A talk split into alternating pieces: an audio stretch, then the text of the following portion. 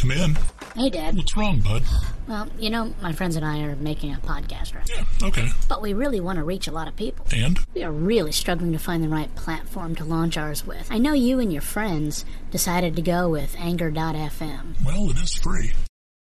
Yeah, I know. They have creation tools that let you record and edit your episodes right from your phone or computer. I know. But how did you get all those other places to put your show on? That's because Anchor.fm helps you easily distribute your podcast on Apple Podcast, Castbox, Radio Public, Spotify, and more. Wait, they do all that for you?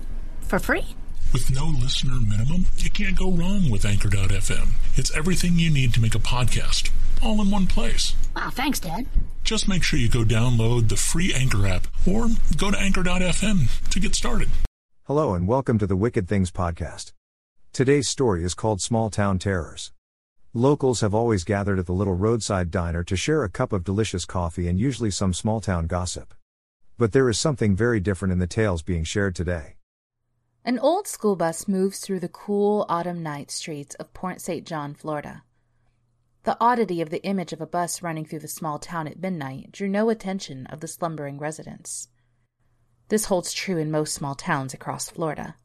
The jarring of the bus's crossing of the Fay Boulevard railroad tracks woke Nancy. She felt dizzy and out of sorts as she forced her eyes open. She examined her restraints and took in her surroundings, and realized she was not the only adult on the bus. A bus she has no recollection of ever entering.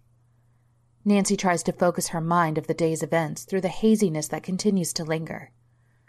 When Kevin, her son, arrived at home from the school bus, he told her that the bus driver was waiting to speak to her.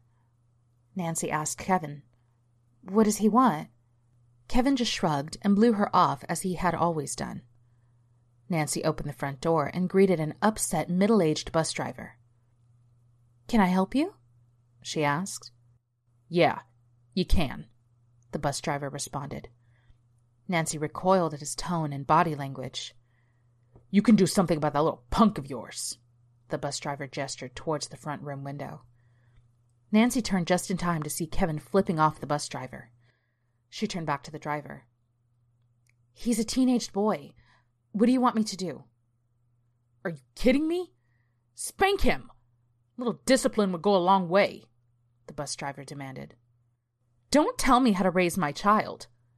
Nancy was angry at the audacity of the driver to question her parenting style.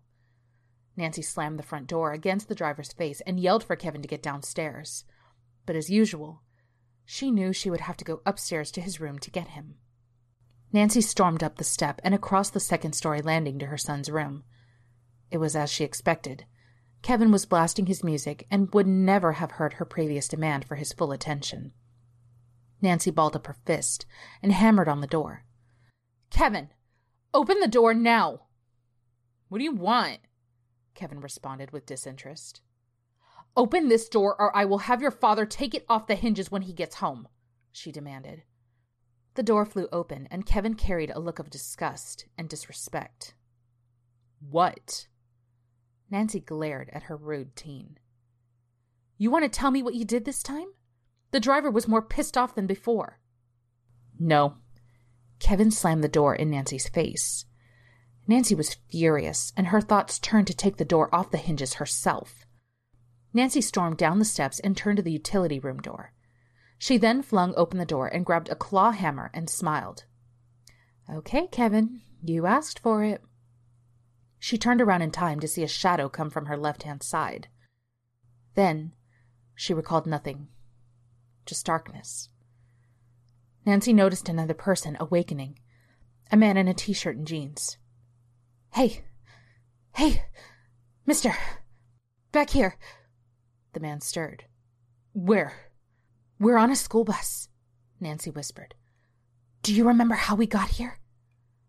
The man sat upright and shook his head. The last thing I remember was talking to my daughter's bus driver.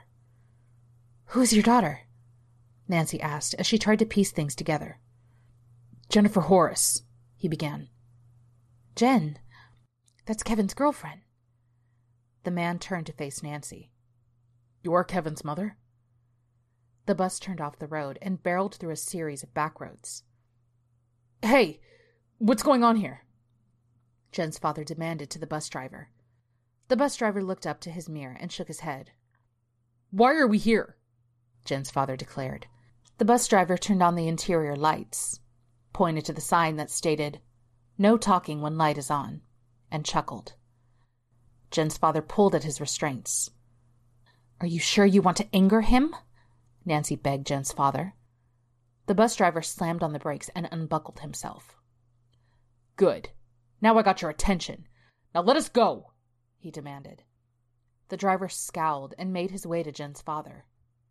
When the lights are on, your mouth goes shut, screamed the driver, as he raised a lug wrench into the air and brought it crashing down again and again on the man's head and neck and shoulders. Please stop! Nancy cried out as she watched the driver beat the man unconscious. The driver turned to Nancy, covered in the gore that erupted from the victim during the assault. He raised his brain matter covered finger in front of his mouth and shushed her. The lights are on. Tears streamed down her face as an outward expression of the terror she felt and tried to bury. The driver smiled and returned to his seat. The bus lurched forward and once again continued its way through the visible back roads. Nancy listened to the overhead tree branches scrape their long, serrated talons against the roof of the school bus. She jumped at the loud banging of low hanging limbs smashing against the sides of the bus. The bus slowed and faced a large, worn metal cattle gate with a sun bleached trespassing warning hanging on it. Nancy watched as the driver flashed the bus's lights. After the gate swung open and then closed behind the bus's advance. The bus pulled up in front of an elderly Airstream style mobile home trailer. The driver exited and called out, Okay, we're here. Give me a hand with them. Nancy watched in terror as many robed figures exited the Airstream. They entered the bus and removed each of the parents, including Nancy. Who are you? she begged. They placed each parent face down on the ground as they stood above in judgment. Nancy cried and begged for her life. The robed figures laughed. The driver came forward and looked at Nancy. Why would we listen to you if you never listened to us about your damned kids? Great confusion assaulted Nancy as she tried to make sense of all of this. I don't think we need the robes anymore, stated one figure, which revealed himself to be the high school principal. Nancy, the head of the PTA, watched as teacher after teacher revealed themselves to her Nancy realized the high school teachers who had asked her time and time again to do something about her son surrounded them. The color left Nancy's face. I can see by the look on your face. They need no introductions, said the principal. The principal kneeled down next to Nancy. I can see by the look on your face you're confused, but this could not be simpler. You have failed your child, and for the greater good. You are the reason your child continues to act out. So, they must purge you from the gene pool. Nancy shook her head in disbelief. You're kidding, right? No, my dear. We have never been more serious in our lives. We have to be the parents you and the rest never would. We will not see another generation of disrespectful and ignorant children become a burden to society. At that instant, Nancy watches as the high school football coach smashes in Jennifer's father's head with a tire iron until the brain matter explodes from his head, raining down on all present. The principal gagged Nancy as she screamed out for help. All you had to do was correct your child.